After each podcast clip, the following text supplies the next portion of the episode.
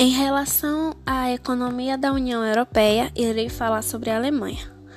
A segunda fase da Revolução Industrial foi liderada pelos Estados Unidos e pela Alemanha, a maior potência econômica da Europa. A Alemanha manteve sua capacidade administrativa e a alta qualificação tecnológica, mesmo com a destruição de seu parque industrial e da própria divisão interna após a Segunda Guerra Mundial a indústria ocidental alemã se recuperou e se tornou a mais poderosa da Europa. Uma parte da Alemanha assistiu à queda dos regimes totalitários e à consequente destruição do Muro de Berlim em 1989.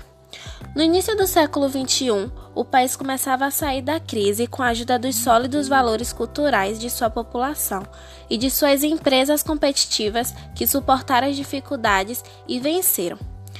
Fortalecida gradativamente com a reunificação, a Alemanha se tornou um dos maiores complexos industriais do mundo e aumentou sua influência sobre os países da Europa do Leste. Já em 2016, os principais setores da economia alemã foram a indústria, a administração pública, a defesa, a educação, a saúde, os serviços sociais e o comércio grossista e retalhista e os serviços de transportes, alojamento e restauração. 59% das exportações alemãs destinaram-se a outros países da União Europeia. Das exportações para, o exterior da União Europeia, 9% destinam-se aos Estados Unidos.